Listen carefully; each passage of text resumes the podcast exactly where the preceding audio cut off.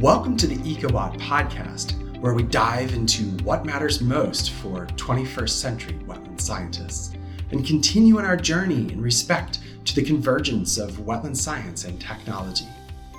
I'm your host, Jeremy Schewe, and on today's episode, we'll hear further from our panelists from episode 17 Ryan Gay with the Whitenton Group, Bill VanSickle from St. Johns River Water Management District, Jeremiah Johnson from Esri, Caitlin Burke from GHA, and Marinus Boon from Pattle Delamore Partners, as they each answer questions about drone technology and wetland mitigation banking, as well as delineations and assessments. Let's get right to the questions. What are the scenarios that folks should keep in mind as opportunities for drones to supplement wetland delineations, assessments, and monitoring? Okay, that's quite a big question. so, yeah, that's quite a difficult one. So, I think the big opportunity is um, if you use drones, is I think people underestimate what you can abstract from the imagery. There's so much more that you can abstract. The further I delved over the years, I found you only you have the structural information which you get from the 3D, but you also have the high resolution um, up to a few centimeters or even under a centimeter resolution imagery. Then you can take those different spectral, um, even from a, a, Phantom 4 Pro, you could use a visual different vegetation index, for example, and you can see which is all the green vegetation, which is a shoreline, which is an open water body. Um, then you go to multispectral, then you have your NDVI and all your your rest, which is quite well used in agriculture, um, which is, I think, underutilized for wetlands. And um, the, the agricultural field really opened that up. And I think a lot of the ideas that I got is from, from the agricultural side of things and said, hey, yes, you can apply it to, to wetlands as well. Um, and then in terms of if you do delineation and classification of your wetlands, the 3D information is fairly valuable. You people that's familiar with a longitudinal profile will tell you what what landscape position the wetland is. So you've got high resolution digital surface model um, to help with that, and then you can go a bit further by um, by changing um, taking the point cloud data or the, the high resolution DSM. to give you information of the structure of the vegetation. You could even delineate certain vegetation species. Species I know, for example, with Phragmites, you could easily determine them from lower growing species by just calculating the, the height differences. Um, so it's it's really an open world, and I think it's um, for us for to take and exploit the data. Basically, um, I know the data can be quite enormous. The size of drone data is just so big. You you can extract endless data of it. You have to draw the line. But I think there's simple methods and easy ways to um, extract more information, and which will help our uh, make our field work less. I know budgets is sometimes stressed a lot and the more time you spend on the field, but I think it would never replace field work in a combination. It's a perfect tool for wetland specialists. Thank you. Uh, that, that, definitely is a, a, lot of insight to consider. Caitlin, uh, how about your thoughts on, on uh, scenarios that drones uh, can be um, kind of pop into mind to supplement uh, delineations, assessments, and monitoring? Yeah, I think that there's a lot of opportunity, eh, even that I'm not tapping into yet. And I've just learned a lot just now. But it, I mean, honestly, just the photography aspect of it has been very helpful to supplement my delineations. You know, like a lot of a lot of folks are saying, you can really get such accuracy with these photographs that you can zoom in and see what type of vegetation is there. And I don't think that, you know, actually getting boots on the ground can be entirely replaced by that, but I think it gives you a really good um, initial idea of, you know, what type of vegetation is there, possibly the quality of the wetland, the type of hydrology that you might find there, and possible hydrologic connections between wetlands. And um, and it, kind of speeds up your boots on the ground process. Thank you. Uh, and and finally, Ryan, do you have any thoughts to add on this one? Yeah, I think Caitlin and Marinus kind of covered it all. I mean, but to kind of add to what Caitlin was saying, and I think what Jeremy's going to follow up with is, I don't think you know from from a uh, regulatory perspective, I don't think drones will ever replace boots on the ground just because you know you're, you can't you can't get a soil profile with a drone. It's just it's impossible. You know, as far as applications for different other types of projects, you know, some of these permits that are they get issued, like I said, they require a five-year monitoring program, and you know, drones would be a great factor and a great tool for those types of projects, and just overall collecting, you know, imagery for. Um, like Caitlin was saying, just supplemental to what you're already doing. It just creates a better product all the way around. Great, thank you. So we've had several questions coming in asking about how to work around uh, heavy density of tree cover or uh, you know shrub sapling cover in wetlands. And you know there's some curiosity of whether there are any any other ways of working around some of those obstructions. Uh, one person in particular this is from claudia asking whether you know there's a way to work around it without using lidar. So maybe uh, maybe I'm going to jump out jump out to the bay and ask ask Jeremiah to maybe first handle that question if you wouldn't mind. Yeah, I mean, vegetation is always going to be um, something to think about when when planning flights. The way that the orthomosaics and 3D point clouds are created is uh, from structure from motion. So it's using what the camera sees and what the camera uh, collects to, to reconstruct. And so it's it's very different than than lidar where you can actually get points through a canopy for for example so with that limitation in mind um, some flight planning um, uh, steps can be created to, to limit the effects of this vegetation and one that i use is using a what we call a crosshatch flight plan so in uh, an area survey is more of like a you fly at 200 feet 400 feet with the camera pointed nadir or straight down. Um, but a crosshatch flight is where you fly uh, the flight plan creates a north south east west pattern with the camera pointed oblique instead of nadir. And what this helps you in some instances be able to get and look down into a canopy versus just looking from the top straight down. Um, and especially with, depending on your your your vegetation height um, sometimes you can fly a little bit lower to try to optimize um, that oblique data capture and that that's the way that i've minimized um, some of the effects of highly dense vegetation but regardless it always is going to be somewhat of an issue when you're using photographs to reconstruct. Yeah, and uh, so Marinus, I'd love to hear from from your side on that as well. So I've done some studies, for example, where you take um, maybe a fixed wing versus a multi-rotor, and there is differences in vegetation. The biggest differences was they all have different flight speeds where a multi-rotor can go a bit slower a fixed wing can only fly as slow as slow as it's allowed otherwise it's not flying um, and then the amount of angles that you have to reconstruct your finding the tie points is fairly different. And then sometimes your your z value, the height information is is differently reconstructed. So the the workaround that Jeremiah proposed is probably one of one of the best ways to do that. Um, but if you if your object of study is vegetation, maybe then you will rather use a, a, a multi-rotor which flying speed is maybe different and maybe increase your overlap um, because as soon as you overlap and the amount of angles that your camera is basically the sensor is seeing because it's what you see with your eyes, it reduces those reconstruction um, quality of, of, of the output of, of the image. Okay. If anyone is aware of any constructed wetlands monitoring projects utilizing drones to determine percent vegetative cover and uh, Bill, since you're you know working with such a huge management area, would you be willing to put a plug in there?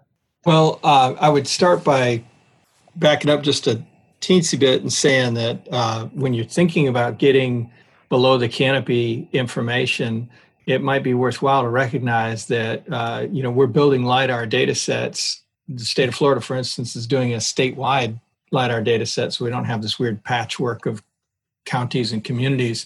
And then having that that ground level is not going to change significantly. And so then we can fly subsequent overflights and and subtract the veg off of the lidar in case one and subtract it off the lidar in case two. And as a matter of fact we can even use the lidar data in areas where you have bare ground to sort of create virtual ground control points so for instance if you have an intersection of two trails and if those trails haven't been managed very heavily or, or eroded very uh, very much after the most recent lidar flight, you can use that to to then nail things down to the ground. And we use that for a scrub jay habitat study that we did where the altitude of vegetation was important. So now, getting back to the question that Jeremy just asked, um, you know, the simple answer to me is that you certainly can can fly the same area at multiple seasons and same season multiple years right that's really straightforward as far as documenting but then turning that documentation into actionable data is kind of your next challenge. And honestly i think that the the european space agency data that's you know it's very coarse. It's like 10 meter uh, pixel size 10 to 20 but you're getting revisits every five or six days right?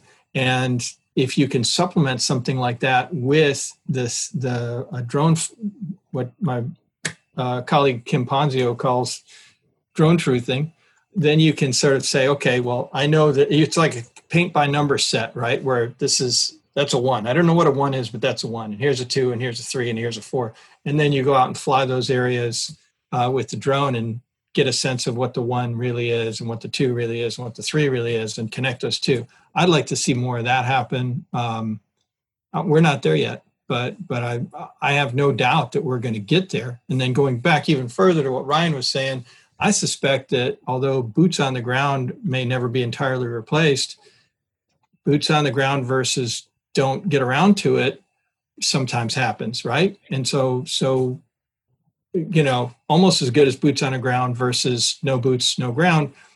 you know, it's a better alternative when you're strapped for, you know, for regulatory staff and you really just need to get some sense of what's going on there. So those are a little pile of answers, I think. Great.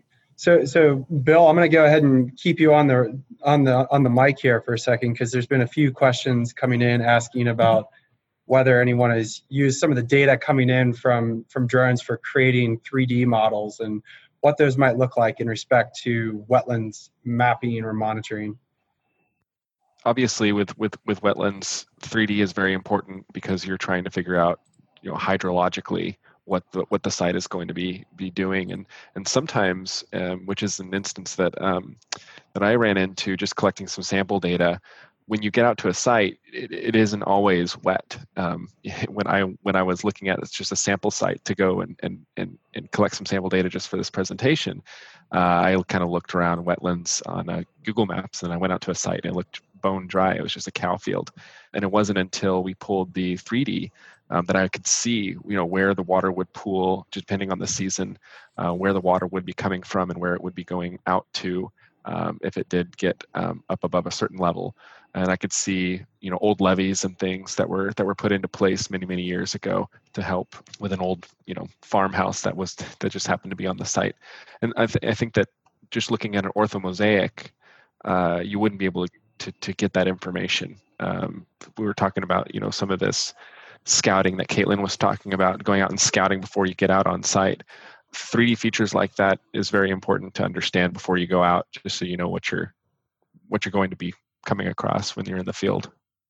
Again you know if you have some features out here that you can nail down to the ground using uh, lidar data then then you can you can get it nailed down pretty well. Otherwise it's just floating in space. And uh, and so you can't take measurements from it. You can only visualize it we also did uh, a project with uh, survey where we took three miles of levee and uh, uh, developed that into a 3D model. We got a whole bunch of uh, survey done along the levee center line and along an adjacent roadway. And we were able to determine uh, where the levee was skinny and where it was low, which are two things you don't really want the levee to be near you. And, uh, and so we were able to identify low and skinny areas within about a half a foot relative to LIDAR. So, but, but we talked to the Corps of Engineers about accepting that as a, you know, fake boots on the ground and they weren't very happy with it. So it uh, looks like that synthetic aperture inf- radar, our interferometric radar is actually able to tell, to discern millimeters of vertical change over time on levees. And that's a, that's going to be way more promising. So we'll, we'll defer to that approach. Corps of Engineers won't accept that either yet, but you know they'll get there eventually. Great. Well, thank you, Bill. So I want to kind of wrap us off here with a couple kind of more high level questions. Uh, there was a question in response to how difficult is it to obtain your uh, FAA 107 license for flying drones? So maybe uh, maybe I'll jump over to Ryan to kick us off for that one. Depends on how much time you want to put into it. uh, for me, uh, I use an online resource, and there, there are a ton of great uh, online resources and, and, courses you can take online. I dove into it pretty hard and heavy for about three days and scheduled my test at, at, the, at a local testing center and went and uh, scored, I think, a 95% on the test. And I mean, it was, it, I mean, it was relatively easy. It's not that hard. Um, you just have to put the time into studying and, and, you know, knowing the material and, uh, and going and taking the test. But I mean, as far as the red tape behind it, it it's, it's fairly easy process that was just about the easiest part of the experience for me. The hard part is writing all these protocols and right, uh, you know, getting getting your risk management people on board. They're like, "Oh my God, you're going to blow something up!" You know, it's uh, you know, writing all the all the stuff, trying to create a program, trying to create an organizational culture of safety. Those are all the challenging bits, and uh, you know, that's that's what takes most of the effort, in my view. Great, thanks, Bill. So why don't why don't uh, one of the other really high level questions that came in is what type of drone should I buy? So you know, Bill, you gave a nice out you know breakout of you know looking at uh, fixed wings versus you know quadcopters, etc. Mm-hmm. Um, it sounds like most people on here, including myself, are using quadcopters. I, you know, I shared a story with you earlier about that. That uh, when a buddy of mine asked me what sort of uh, mountain bike he should buy for his first mountain bike, I right. said, "Go to Walmart, get the cheapest one you can get, and just make a mess out of it for six months, right? and then you'll know exactly what you're looking for in your next one."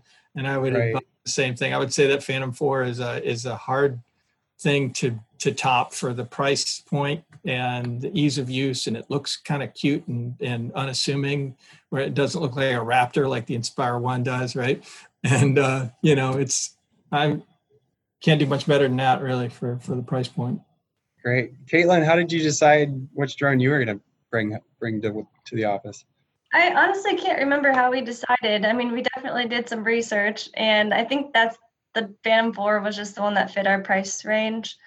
We're looking at the Mavic now, I believe, just, and I'm not really sure the differences between those two, but um, I can tell you that the Phantom is really easy to fly. It practically flies itself.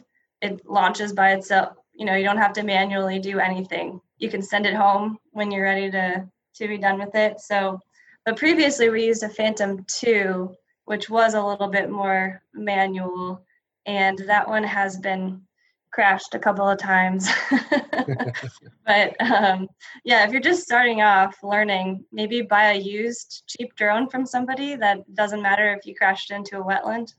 That's what I would recommend. Well, so let's let's flip over to the mosaic side of it to wrap us up. So Jeremiah, you know, when you're thinking about people bringing data in to SiteScan or whatever other types of mosaicing they're using to put together their imagery, um, do you you know what's what's your way in on the the types? The the or the types of drones or the types of data? Types types of drones, yeah.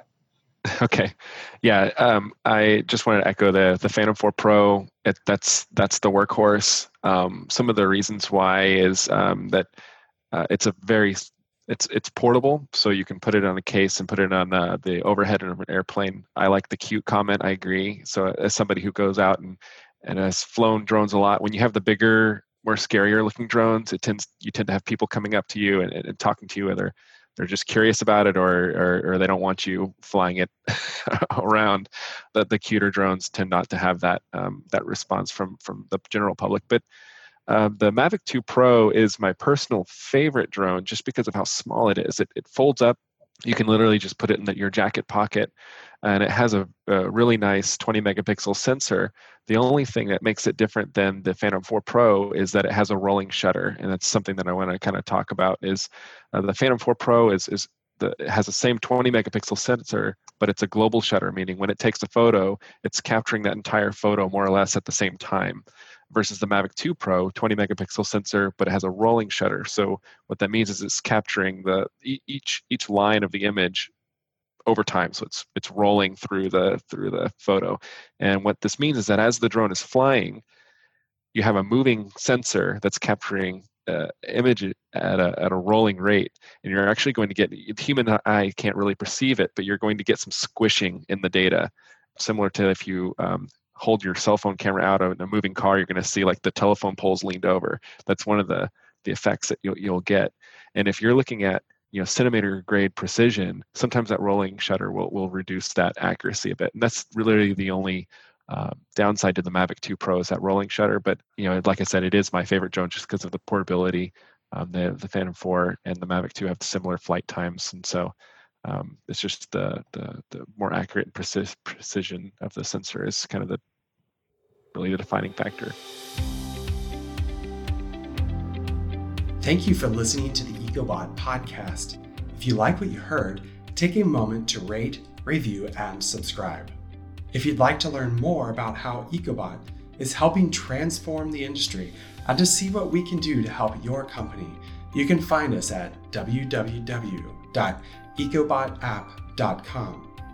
I'm Jeremy Schewe, and I will see you next time on the EcoBot podcast.